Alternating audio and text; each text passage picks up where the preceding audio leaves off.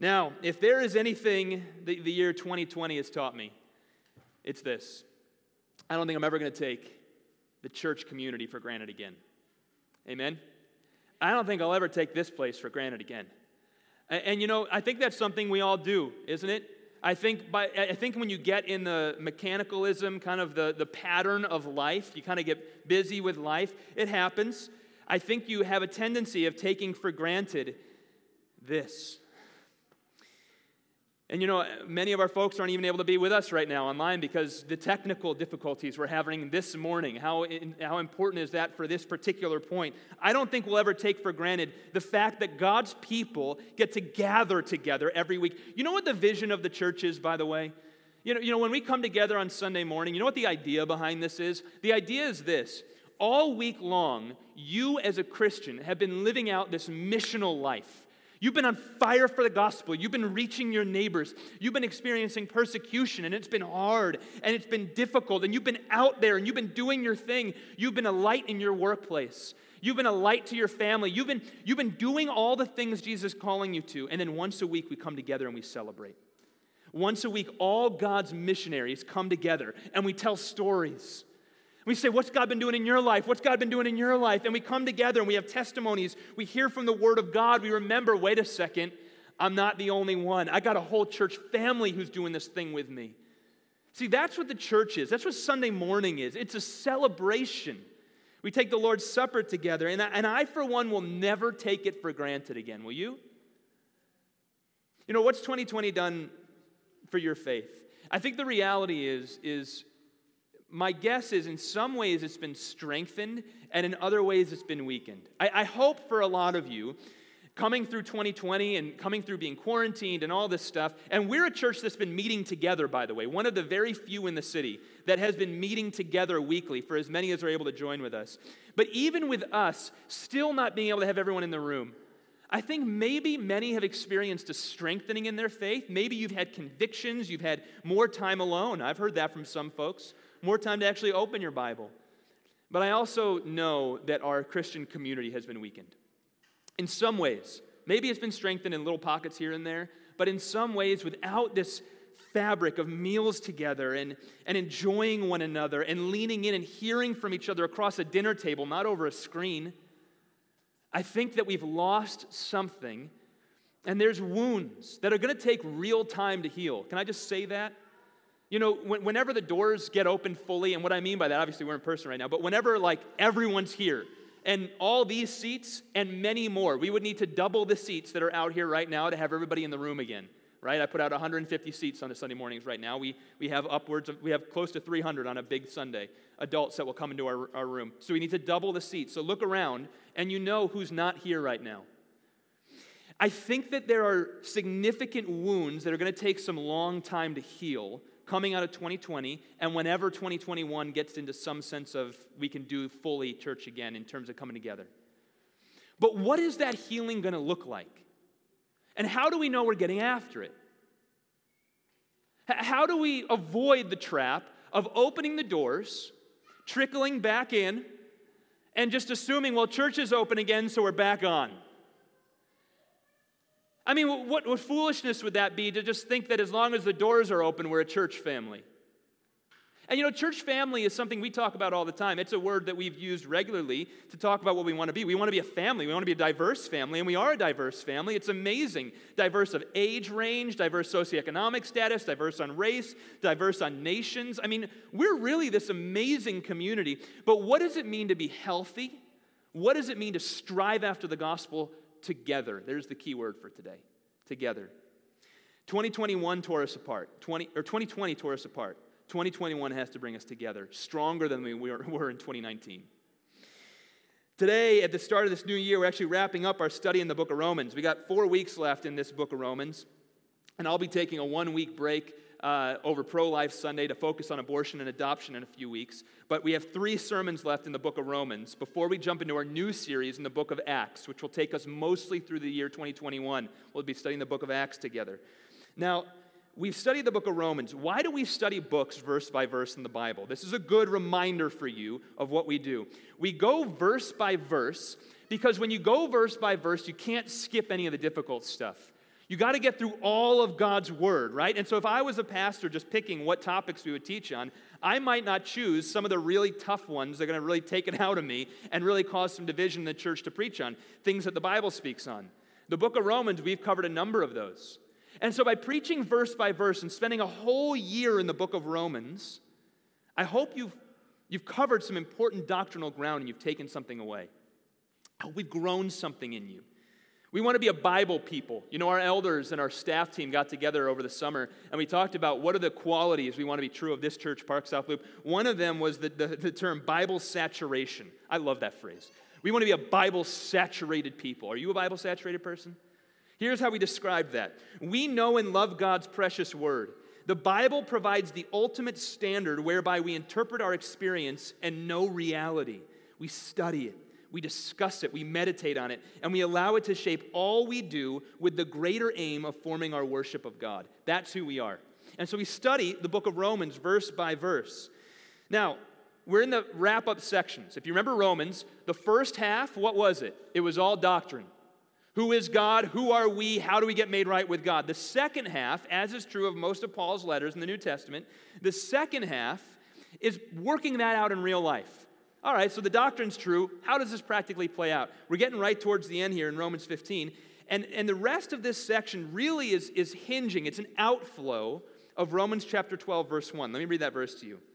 I appeal to you, therefore, brothers, by the mercies of God, to present your bodies as a living sacrifice, holy and acceptable to God, which is your spiritual worship. All right, so everything we're going to get into today of living in harmony, of being an authentic biblical community, is rooted in Romans 12:1 to present your bodies to God as a living sacrifice. Now let that before we even get into the text today. Think about this. This church family how do we know if you are a healthy member? So, membership 101, are you ready? How do you know if you're a healthy member of this church family? Is this true of you? Are you presenting yourself as a living sacrifice to this community. Now, what does that practically look like? Now, that's going to look different for everybody, but I know this. If it's not costing you something, it ain't a sacrifice. And I'm not talking financially. I mean, if it's not costing your time, if it's not costing your, your blood and your sweat and your tears, it's not a sacrifice. How do we present ourselves to this church family correctly? There, there's one big idea for today, and it's this. Are you ready? This is the idea of the text. Modern individualistic Christianity is not Christianity. So, if you want to take one thing away, if you want to write something in your notes, you want to put it down, this is what today's passage is about. Modern individualistic Christianity is not Christianity. That's the negative way of saying it. The positive way of saying it is this the Bible calls every Christian to sacrificial, communal life together.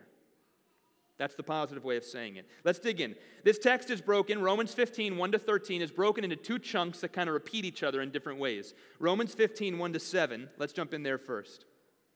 We who are strong have an obligation to bear with the failings of the weak, and not to please ourselves. Let each of us please his neighbor for his good, to build him up. Look at that language to build him up. For Christ did not please himself, but as it is written, the reproaches of those who reproached you fell on me. For whatever was written in former days was written for our instruction, and through endurance and through the encouragement of the scriptures we might have hope. May the God of endurance and encouragement grant you to live in such harmony with one another, in accord with Christ Jesus, that together you may with one voice glorify the God and Father of our Lord Jesus Christ. Let's pause right there. Romans 15, 1 to 6.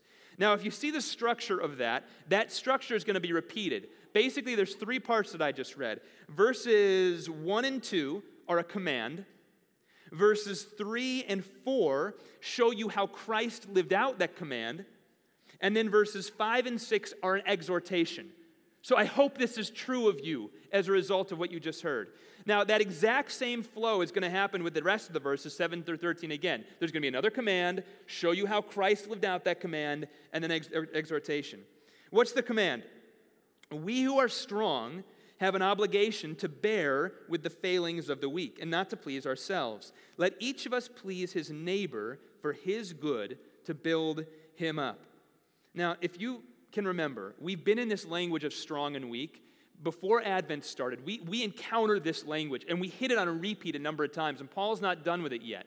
Now, to make it really simple without digging into some old sermons fully, which you can do on your own time, strong and weak. In this room are people that are in all different places in their faith. Some of you are getting nominated to be deacons today. It's an official office in the church, and there's qualifications for that that we vet for very, very strictly to become a deacon. Some of you are deacons right now in this room. And there's a certain life quality about you and the, the exhibit of the gospel in your life that your church has looked in on you and said, We see this, you've been walking in your faith for a while, and we set you in this place to be a servant in the church. And some of you are brand new in your faith. It's not that you don't have the same power and strength of spirit in you, you, you it's just that you're new. You're learning this thing. And here's what the church is the church is this family of God of people in all these different places in their faith.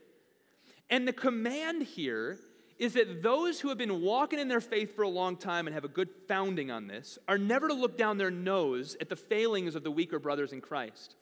Because remember, once upon a time, you were brand new in your faith too. I'll never forget when I was brand new in my faith. I, was, uh, I became a Christian in my senior year in high school. And, all th- and my first three years in college, I was a mess. Let me put it that way. I was a mess. I was a work in progress. As every one of us are at some point in our journey of faith. And as I still am right now, by the way, I'm a work in progress, but I was a real heavy work in progress freshman through junior year of college. My freshman year, a number of guys from Campus Crusade invited me to Christmas conference in Indy. Who knows about that? Who's been there? Yeah, we got one, we got two. I see Ali Katrubas over there, straight hand. Indy CC, right? Christmas conference. Now, I was a brand new Christian, and there are six, seven hundred, I don't know how many Christians from around the Midwest, college students are there for this thing. Brand new. I don't know anything. I, I really have never read this Bible in my life at this point. I'm 18 years old. And I go there, and I got placed in this group of 10 people, and they start talking. And very quickly is apparent to me that I do not belong in this circle. I mean, the way I don't even know what they're talking about.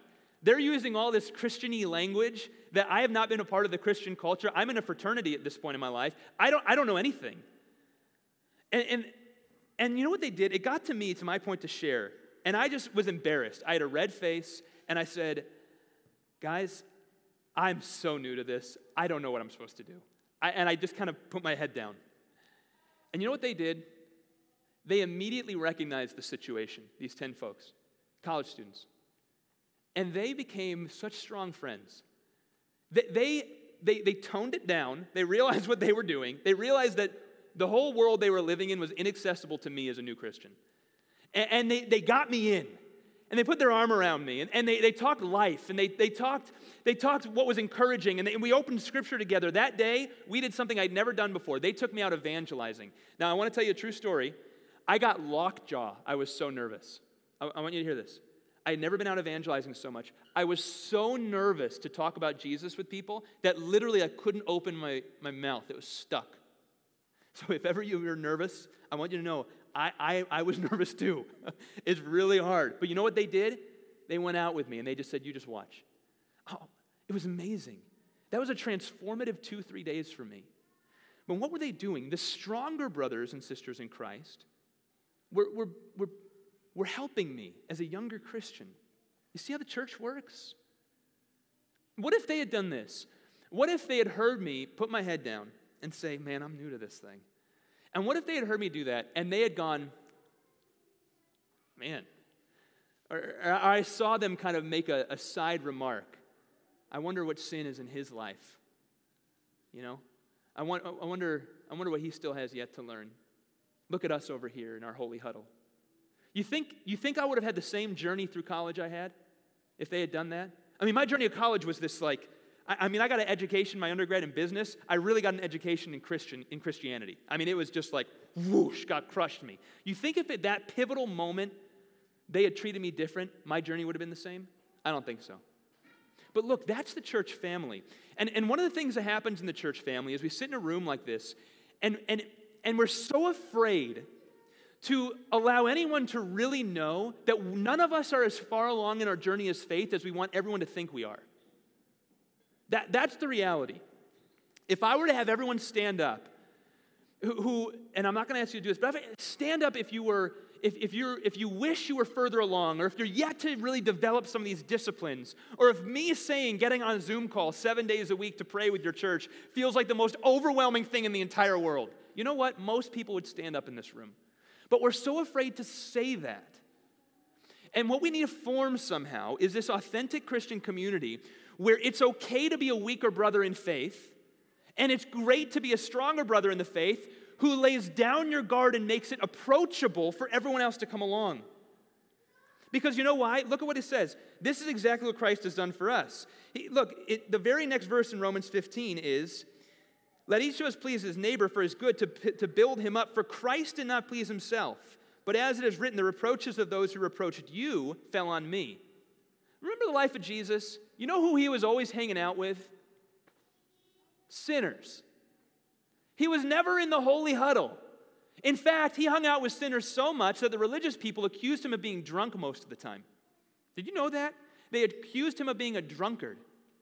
Think about that. Your Savior, your Messiah, when he came, he spent his time with people that everyone else who was in church all the time looked at him and said, What's he doing? Is he drunk with those guys? Tax collectors, prostitutes. You know where Jesus always was? He was with them. Amazing. And it seems to me that the people who Jesus was constantly condemning were the Pharisees, the ones who claimed to have their act together. That's the ones who Jesus pointed the finger at. It was, it, it was always them saying, Why are you looking down your nose at these people? And you know what? Sometimes I think we get in this room and we forget who our Messiah is and was. We forget that he came to seek and save the lost. And we, we suddenly turn church into this individualistic competition to see who's holier than the other person. And we don't do it with words, we, we do it in these such subtle ways but you know what? What happens? It makes people who are trying to figure out if who Jesus is, it makes it so hard for them to enter into the church. And I don't just mean this Sunday room, I, I mean the, the church, the family, who you are outside of here. Jesus had this way that sinners, tax collectors, and prostitutes were like, Tell me more. Is that your life? Genuinely. I mean, people who are far from God, are you like salt to them? Is that your life? Because you're a Christian, you should be. Are, are, are, people who are far from God just drawn to you? And are people who are new in their faith, who are figuring this thing out, and they still got a whole lot of their old life in them, are they drawn to you because you're, you're, you're, you're kind of salty and you're like, man, come on in, let me help you figure this thing out? That's the church. Jesus did that. And we need some of that in this place. And look at the exhortation. May the God of endurance and encouragement grant you to live in such harmony with one another in accord with Christ Jesus that together, notice the word, there's no individualism here, that together you may glorify God. See, how did we get so individualistic? There's some church history you got to know. I'm going to take us back in the church history textbooks for a moment, but bear with me because this will help you understand why we're such an individualistic culture.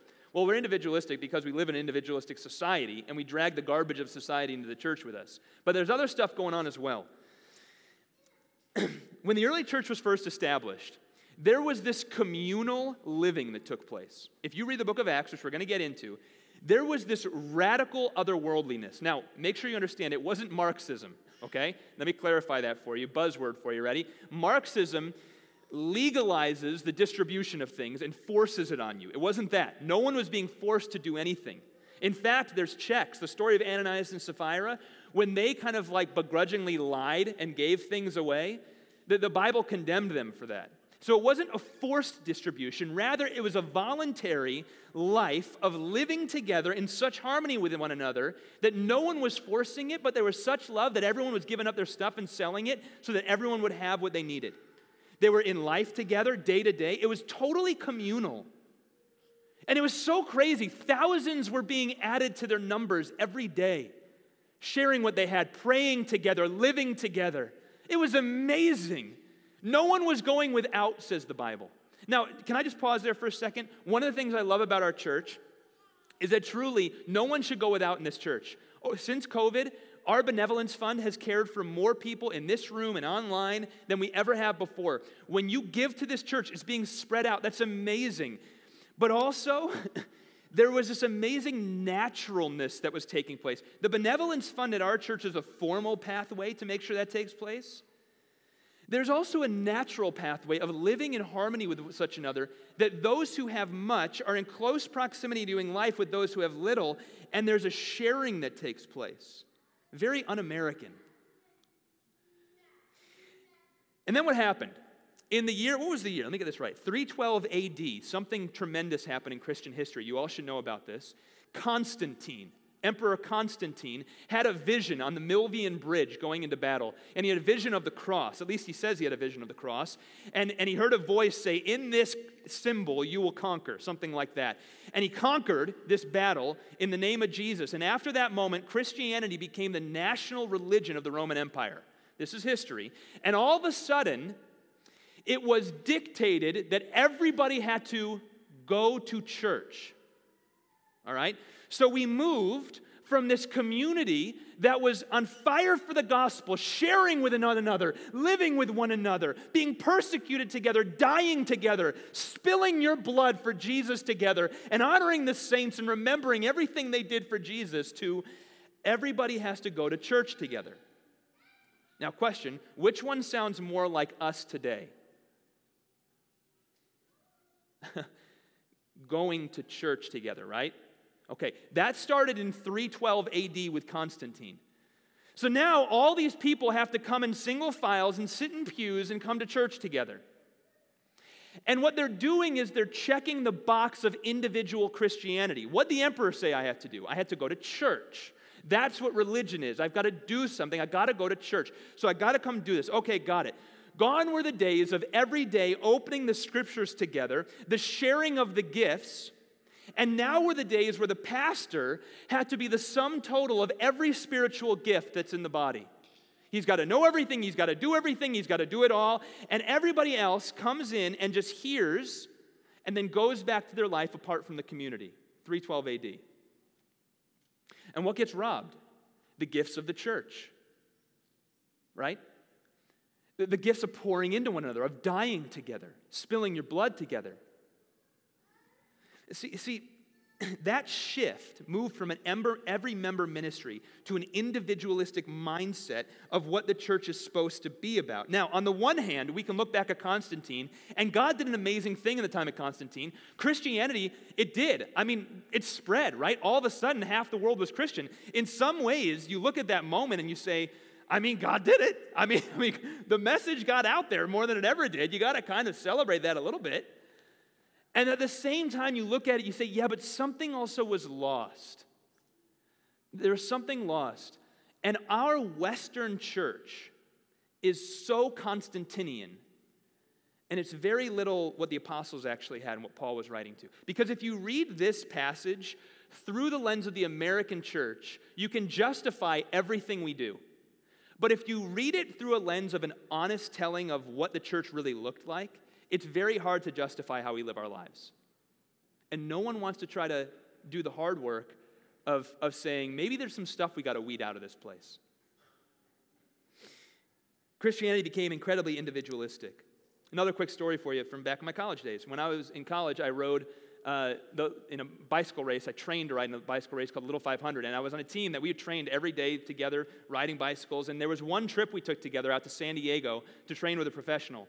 And there was this one island in San Diego that's famous for cycling, for bike racing. And you go to this island, and it's a three, I think it's three, four mile loop around this island. But what happens is on the far side of the island, the wind coming off the Pacific Ocean, basically, if you're trying to ride a bike, if you don't know what you're doing, it will knock you over. You, you pedal as hard as you can, and you're barely moving, like a mile an hour. Well, our team, we had eight guys. We broke in a group of four, four and four, and we raced around this island together. My team pulled ahead, but I was the weakest member on my team. I was a freshman. I was trying to figure this thing out. The seniors were way stronger than me. And we take about, I don't know, a 100 yard lead on the team. We're racing around this island. It's super fun, right? I mean, it's just, you know, doing that kind of stuff together, it, it bonds people, right? We get to the back wall of the island. And I'm starting to die. Now, when you ride bikes, you ride in a pack. You ride about two inches, your front tire is two inches off the back tire of the person in front of you. Why? Because that means that the person in front takes all the wind on them, and the person behind doesn't hit any of the wind, and they can save 60% of their energy. Isn't that amazing? That's why when you see in the Tour de France when they're riding like that, the person behind saves 60% of their energy, and then you rotate, and you each take turns taking the wind. Well, we hit that back wall, and I just about got blown, blown into another stratosphere. My legs gave out, and my team pulled ahead. And I'm watching my team racing ahead 20 yards ahead of me, and the other team that we were beating gaining on me 20 yards at a time. And my legs are done. I got nothing left. They're like jelly. And I look up, and one guy in my team, I can hear him yelling, just angry at me, curse words, Rafe! Right? That's one guy in my team. And I deserved it. I was the weakest link. And then I see another guy, a guy I respected tremendously, peeled off the team, came back to me, and he yelled, Get on my tail! And I said, okay. And then he looked back at me and he drove. He just had these big quads. He just drove me through, through. He cut through the wind, and I just was behind him. He's like, don't stop, don't stop, don't stop. And we crossed that finish line together and we beat the other team. Now, here's the thing look, that's the church. That is the church. When someone is hurting, when someone is weak, when someone's going through something, the church says, Get on my tail. It's not individualistic. I'm not out to win with anyone falling behind. It doesn't matter if you win and the rest of the church fell behind. That wasn't it. You missed it. Wrong goal. Wrong goal. If we don't all cross together, then you missed it. Now, look, we are hyper individualistic. And on our best days, we're hyper cliquey. Because we run in this Constantinian model of church. And something's got to give. We got, we got to do what Jesus did and like flip the tables over, right? If, I, honestly, I, I, right now I want to flip this over. I'm not going to. We got to flip it over. It's a, it's a different model. It looks different. It's life together. And there's nothing wrong with a big room. I'm so grateful that there's enough Christians in this church that we need big rooms to do church, to, to come together on Sunday. I just said do church, to come together on Sunday and worship, right? I'm glad for that. I want more people to come in. But it's got to manifest itself in life on life in the grind, strong and weak, just like Jesus did. And if it's not true of you, now is the time to change something about your life. It's now, it's today. It's today. Now, let me get to this next section. I'm going way too long. Romans 15, 7 through 13. He does it again. Therefore, welcome one another as Christ has welcomed you for the glory of God. That's the command. Then he goes to this is how Jesus did it. For I tell you that Christ became a servant to the circumcised to show God's truthfulness, in order to confirm the promises given to the patriarchs, and in order that the Gentiles might glorify God for his mercy, as it is written. Now he's going to quote the Old Testament four times to show what Jesus did. It was written this Therefore I will praise your name among I will praise you among the Gentiles and sing to your name. Again it said, Rejoice, O Gentiles, with his people. Again, this one's from Isaiah 11. Praise the Lord, all you Gentiles, and let all the peoples extol him. And then again from Isaiah 52 The root of Jesse will come, even he who arises to rule the Gentiles. In him will the Gentiles hope. May the God of all hope fill you with all joy and peace in believing, so that by the power of the Holy Spirit you may abound in him. Now, what's the nuance of this? It's welcoming one another. Here's what that doesn't mean that doesn't mean saying hi to one another on a Sunday morning. What that does mean is washing each other's feet. Which one sounds more like our church? The Constantinian, welcome one another on Sunday, right? When I grew up, it was in the Catholic Church, okay? We went to Catholic Church a couple times a year. And there was a time, we call it our meet and greet, but I remember it was very formal in the Catholic Church. You turn and you, you turn to someone, you shake their hand, and you say, Peace be with you, right? Peace be with you, peace be with you, peace be with you. And that was the extent of fellowship with the brothers. Gone were the days of washing each other's feet and dying with each other. So we drag the Constantinian model into the church with us. Now, what's he getting at here? A lot of Jew Gentile language. Now, we've been in that one all through Romans, the diversity conversation, and I'm going to stick on it a little bit today because I think we've got a lot to learn today.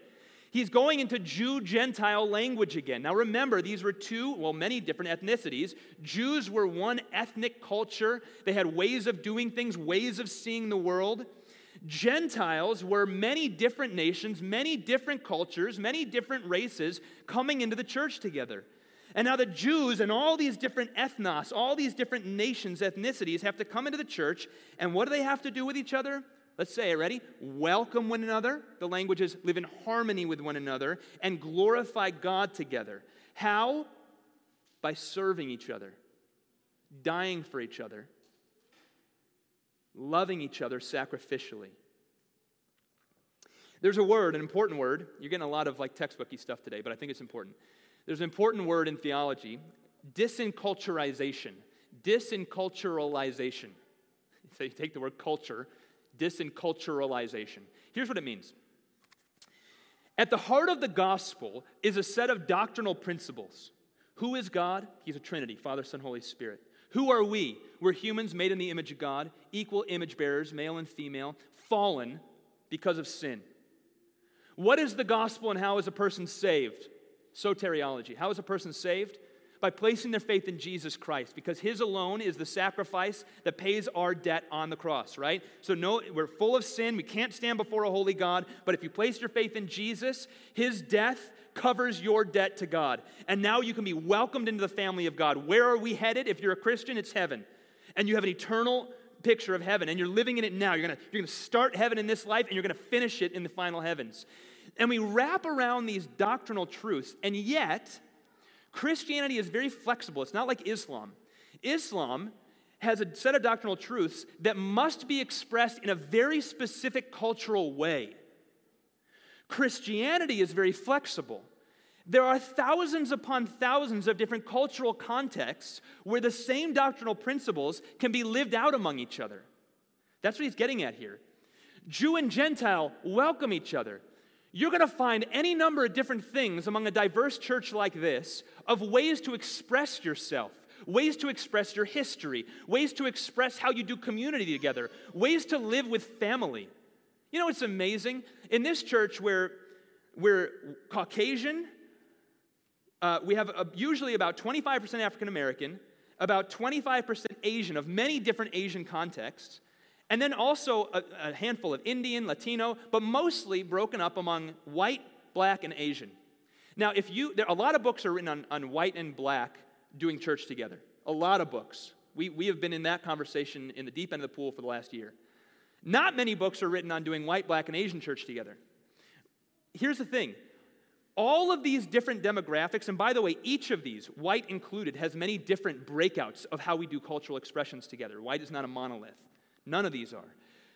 Have all these different cultural expressions. And what tends to happen in a church, especially, especially when it's a diverse church like Romans, like ours, is that there's one particular cultural way that is seen as the norm, and every other cultural way has to adapt and assimilate to the norm, which is the cultural standard. Typically in America, what we would what evangelical church has been has been the majority culture white, the white expression of doing things. Now, why am I harping on this? Because this is important. It's what Paul is teaching here. Jew and Gentile come from all these different ethnic storylines and ways of expressing themselves, come to do life together. Whose culture dictates the way things get done? None. We do life together, and we all give up our rights and learn from the other person. And the Jew embraces a number of Gentile ways, and the Thessaloniki guy embraces a bunch of the Galatian guys' ways. And, and somehow the core doctrines are held together. So, disenculturalization is the doctrine that says that as Christians, we need to constantly weed off the stuff that's not really the gospel, but it's our cultural way of seeing things. The Americanization of Christianity. We got to find what is what's really American and get rid of that hold on to the core that's the doctrine, and then come and align with that. Because what we'll find is, is that the church is a whole lot more beautiful when we do that. I just got done reading a book on Native American history. And it was interesting. When the, the Puritans came into, the Christian Puritans came into America, what was North America, and they started making amazing inroads among the Native American community in America. The gospel was just going forward. Missionaries, it was crazy what was happening all of a sudden it became a class system where the, the white, largely white Puritans were looking at the new Native American Christians And they were looking down on them because of cultural differences the way they dressed, the way they spoke, the way they did life together, the way they sang together for hours at night. It was all seen as almost barbaric. There's nothing barbaric about it, it's just a cultural way to express yourself. It was just different than the way the white Puritans were doing it. You see that? And so what happened was this looking down the nose at the, at the, the new Christians, thinking that they just got some ways to go to get to this standard, this invisible standard we've set. And that's not the gospel. The gospel is a set of doctrines that Native Americans and white Puritans can come together and say, Praise God, I've got a lot to learn from you. You've got a lot to learn from me. Let's do life together and die together for the gospel. How about that? Now, here's the, the magic of all of this. You ready?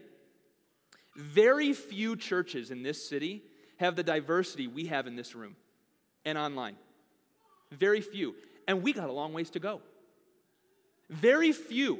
And one of the reasons for that is that South Loop is one of the only diverse neighborhoods in the city. D- diverse in terms of living together, both socioeconomically as well as on race. And even that's broken on street lines, if we're, if we're honest, in the South Loop.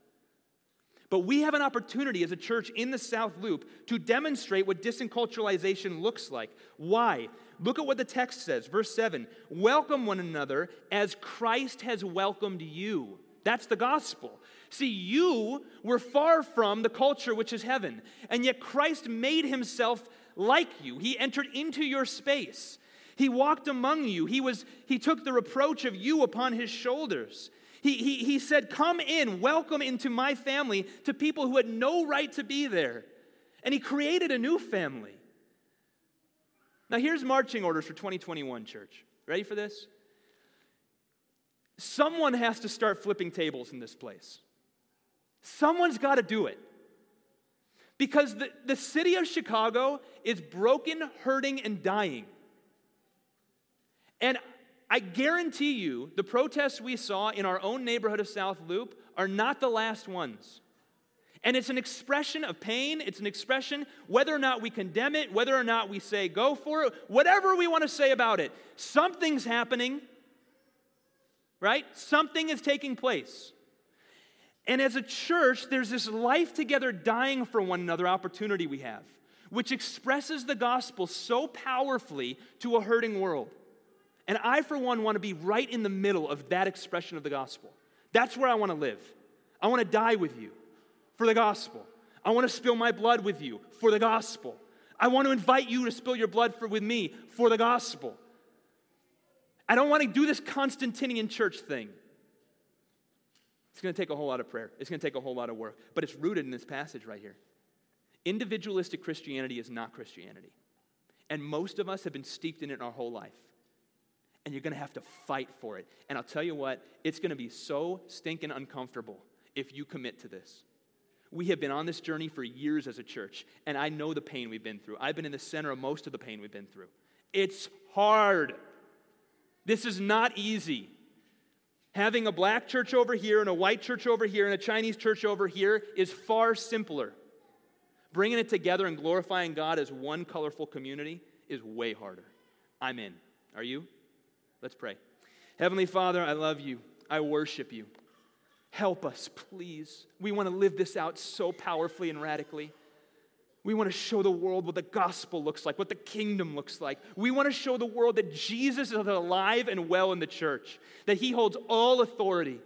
Forgive us when we stray. Forgive us when we do this individualistic thing and we're more American than we are Christian. Lord, we love you. We need you. Holy Spirit, do something here, please. In Jesus' holy name, amen.